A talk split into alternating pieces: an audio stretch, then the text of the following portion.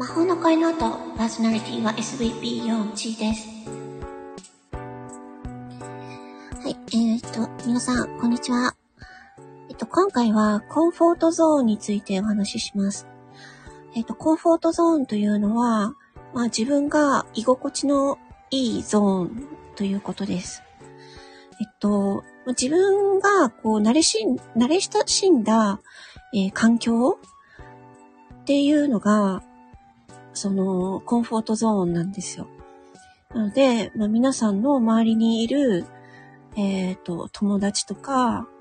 あとは自分が住んでいる場所とか、まあ、いろいろ、ありとあらゆる自分の、うーん、生きている環境っていうのが、自分が、えっ、ー、と、楽しいと思っている環境、安心できると思ってる状況っていうのが、コンフォートゾーンなんですね。なので、あの、自分、今の自分が、を変えたいと思ったら、そのコンフォートゾーンを上にずらさないといけないんですよね。なので、じゃあそのためにはどうするかっていうと、まあその一番簡単なのは環境を変えること。で、環境が変えるのが難しかったら、付き合う人を変える。なんかそれ、そうすると、えっ、ー、と、ま自分が、えっと、こういう風になりたいなって思、思うような人たちと、えっ、ー、と、積極的に関わることによって、まあ、初めのうちは、この、コンフォートゾーンっていうのが、えっ、ー、と、まあ、ちょっと違うレベルになるので、戸惑ったりとか違和感を感じたりするんですけど、まあ、そこで元のゾーンに戻っちゃう人もいれば、え、ー、と、コンフォートゾーンをを無理やりその引き上げて上に自分のさらに高みに上に行くっていうこと人もいるんですよね。でまさに今自分が、えーとコンフォートゾーンっていうのをちょっと抜け出そうかっていうところなんですよね。なので皆さんもなんかうーんまあ今の自分今の自分で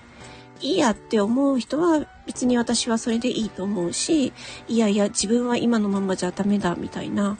なんとかしたいみたいなことを思ったらそのコンフォートゾーンっていうのを、まあ、自分以外のところでもう急にガッと変えてしまう、まあ、住む場所を変えたりとか自分が理想とする、住む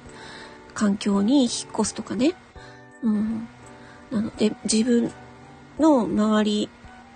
の、付き合う人たちをもう変えてしまうとかね。うん。なので、でそうすると、途端に自分だけ違うっていう違和感が出てきちゃうので、それで、うーんと、そこでどうするかなんですよね。そこで自分が、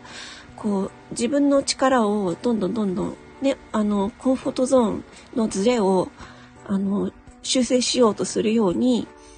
あの、自分で動いていくか、それか、元の場所に戻るかっていう、なんかそこだと思うんですよね。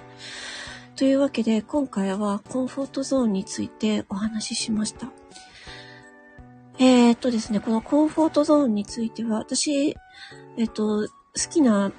えっ、ー、と、脳科学者の方がいて、友道秀人さんっていう方なんですけど、えー、ドクター友道、えっ、ー、と、友道秀人さんの、